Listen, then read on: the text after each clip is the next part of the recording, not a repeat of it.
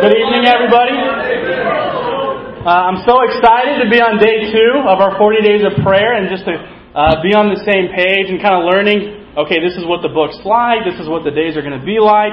Um, and like Aaron mentioned, we're going to be on page 14. So if you guys open your books, um, you'll see where it says the purpose of prayer. Um, and there's kind of fill in the blanks. Um, and so I'm going to be running parallel with this. So as uh, my lesson goes, you'll be able to follow along and fill those blanks in. Come on now. Uh, but tonight, being able to talk about the purpose of prayer, um, when you learn the purpose of something that you do, it really adds to the heart behind it. Um, and I know that we have a church where everyone would agree that prayer is important. Yes. But learning the purpose really adds a depth to our relationship uh, with God. Uh, a series of prayer wasn't picked to convince the church that prayer is important. We all know that, but it's to develop, okay, what is prayer? What does it look like?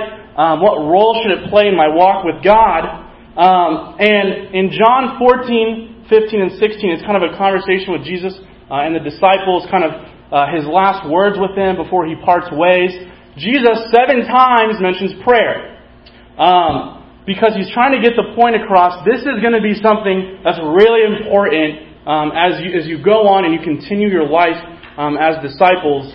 And so we're going to kind of break those down into four uh, categories uh, of purposes for prayer. And so the first one is prayer is an act of dedication. Um, so in John 15, uh, verse 5, it says, I am the vine, you are the branches. If you remain in me and I in you, you will bear much fruit. Apart from me, you can do nothing. If you do not remain in me, you are like a branch that is thrown away and withers. Such branches are picked up, thrown into the fire, and burned. If you remain in me and my words remain in you, ask whatever you wish, and it will be done for you. Jesus here is kind of inviting us to be dedicated by relying on God. Hey, remain in me. And prayer is a way that we remain uh, in, in Jesus to have a relationship with God. How we rely on our relationship with God. Yeah. It's being able to go, okay, my strength isn't sufficient, yeah. and so I'm going to remain in you um, as a way of, of dedication. Yes. And we think, okay, what stops us from having an effective prayer life or remaining in Jesus? Well, it can be pride. The thought of, I don't need to pray uh, to have the things done in my life that need to be done. I can do it on my own strength. Come on. And in, in Rick Warren's lesson, he, he mentioned that prayer is the end of a person and the beginning of God. The ability to go, okay, I, I have an endpoint. I can only do so much, and being able to get to that endpoint is where prayer begins, and then from there, God takes over.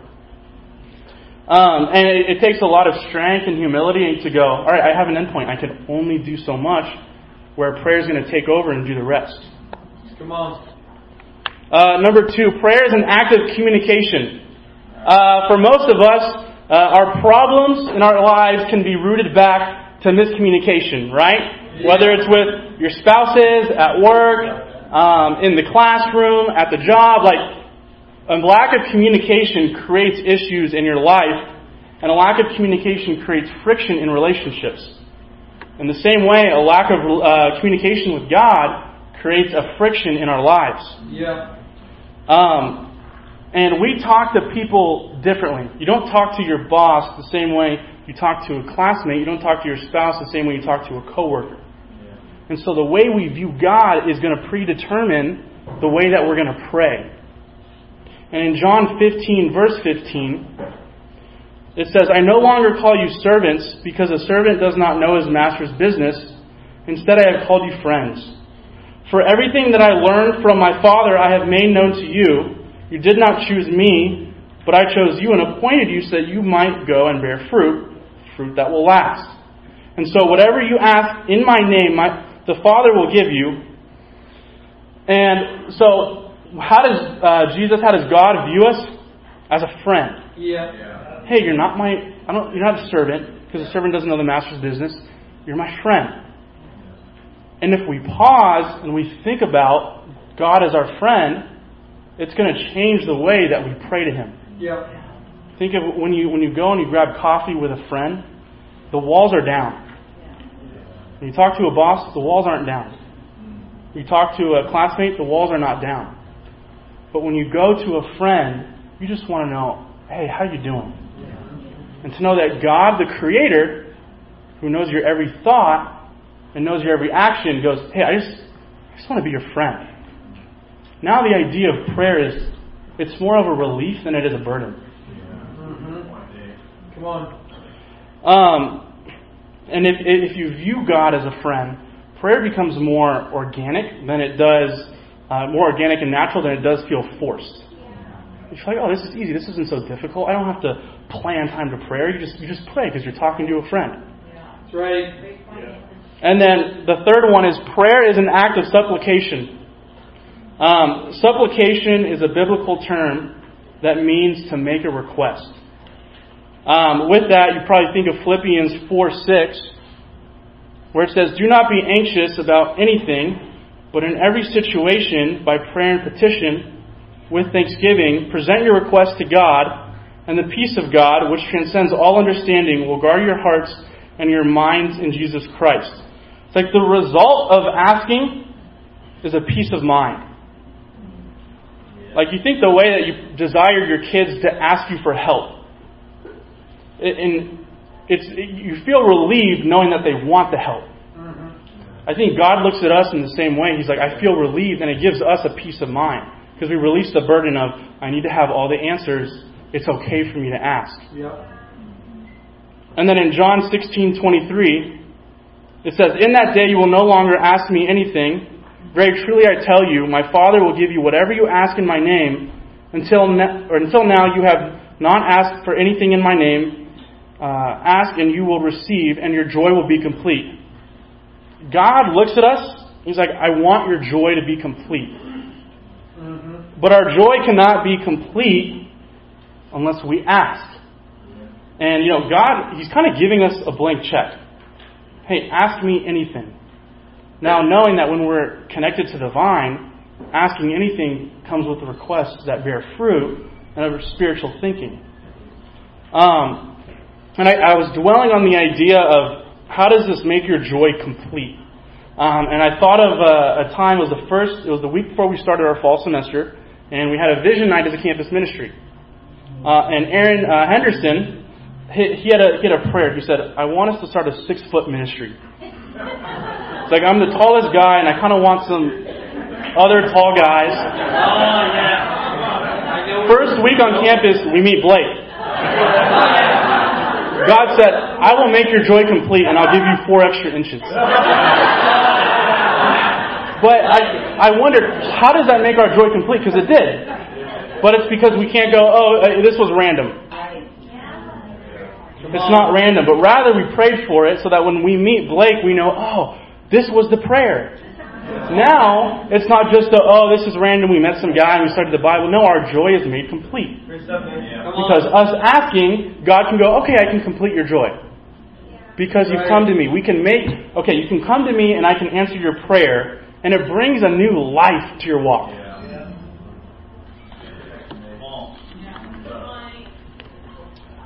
Um, and we might ask ourselves, what do we pray for? Um, it's, it's in the booklets, but Psalm 145 and Psalm 37 mentions the desires. Like, God really does want to give you the desires of your heart. Yeah. He does, but He's kind of sitting there waiting, like, are you going to ask? Are you going to ask? And He doesn't want to play games with us. Like in Matthew 7, verse 9, it mentions, He's not going to give you something you don't ask for. He wants to give you the desires of your heart. Uh, growing up, my, my favorite movie, I watched it almost every morning, uh, was Sandlot. And Sandlot is a bunch of middle school kids who like to play baseball in an abandoned lot. And so what happens is there's a new kid on the block comes and they kind of show him the ropes. Hey, this is what we do. This is how we play. And they hit a home run over the fence. And he's like, oh, I'll go get it. And they're like, no, you can't go get it. Why not? Well, there's a vicious dog behind the fence. Oh, let's ask the homeowner. No, he takes kids and feeds them to the dog. and so there's just this fear of, okay, I can't even go ask, and all right, just forget about the baseballs. Then one day they run out of baseballs, and the new kid on the block goes, okay, I'm going to be the hero.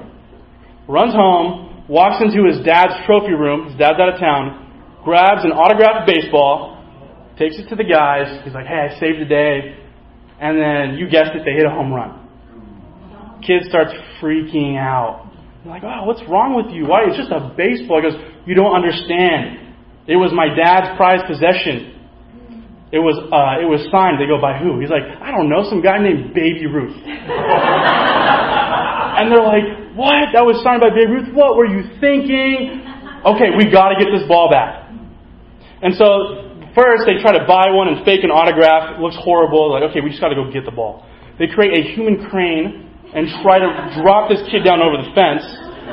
It doesn't work. They create a robot that goes up and they're controlling it. They try to cup the ball and flick it over but the dog destroys it. Um, they created like a vacuum cleaner to like try to suck the ball up, but it didn't work. And so one of the guys goes, you know, guys, I'm just going to hop the fence. Hops the fence, gets the ball, comes back over the fence, but the dog comes jumping over the fence. They go on a wild chase around the town. They end up back in the backyard. Fence gets knocked over and falls on the dog. But he's standing there with the Babe Ruth baseball. The owner comes out the back and he says, Hey, what's, what's going on? What's all this ruckus? Oh, I'm so sorry. We, we lost this baseball and we wanted to give it back. He's like, Why didn't you knock on the front door and ask? and that's us. We have these desires.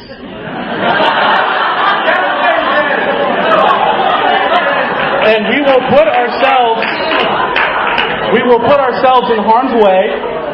We are willing to burn ourselves out. We're willing to do crazy things and the guy's like, why didn't you ask me? And that's God. Why didn't you ask me? Oh, you wanted that? Why didn't you ask me? And then the guy who owns the house, all right, says, come on in, let's talk about baseball. Gives them a baseball that's signed by the 19, I think, 27 Yankees, the entire team with Babe Ruth. And God's like, I'll give you that and more. Come on. But all you had to do was ask. Uh, and us asking is not just about asking. Um, point number four is prayer. Prayer is an act of cooperation. Uh, we cooperate with God's plan when we pray. Uh, God deeply desires His plan to be lived out, and His avenue of us taking part in that is, hey, pray. It's one component, but hey, if you, you can pray for God's will to be done, that's how we share um, in His workings. Uh, John 14, verse 12, it says, Very truly I tell you, whoever believes in me will do the works I have been doing, and they will do even greater things than these, because I'm going to the Father. This verse is challenging. Come on. I can look at it and go, that almost just feels unbiblical. I can do greater than Jesus. I want to find every, every way to say, no, no, no, I can't do that. But why? Well, because Jesus is going to be with the Father, and we can pray. We can win the world over from our knees. Wow. Mm-hmm. And Jesus is saying the whole time, hey, pray seven times in, in three chapters. Because he knows that we can change the world from this room. Um, over the weekend, we got to go to a, a workshop where Chris Tang spoke. And Chris Tang uh, had woke, he's the uh, minister up in Santa Barbara. And Chris Tang had woken up one day and his vision had been narrowed down and limited. And his, his wife says, okay, you need to go see the doctor. And they're like, your retina has been detached. So he had to get surgery. And after the surgery, uh, him, part of the healing process was laying face down for two weeks. And you'd think that this illustration was him setting up, oh, it was so difficult. He's like, it's the greatest thing that ever happened. Because all I could do was pray. Like, when he spoke, you truly believe that he thought that he could change the world. Because he knows he can. That's right. But do we believe in the same way? I can change the world from my knees. Um, you know, at the end of the month, we're going to have our brothers and sisters from Russia come. And when they come, you just feel connected with them oh, like, we love you so much. And they're going to share uh, victories. They're going to share the things that they've been through, and they're going to share answered prayers. And we feel like, oh, we're on the same page because we pray for them. Yeah. So when they share that, we're like, we can make a difference. We really can. We can give financially, but we can also give on our, uh, get on our knees and pray for our brothers and sisters across the world. Uh, prayer moves the hearts that we're trying to reach out to. Mm-hmm. People uh, can reject your appeal um, to know Jesus Christ. They can reject your logic.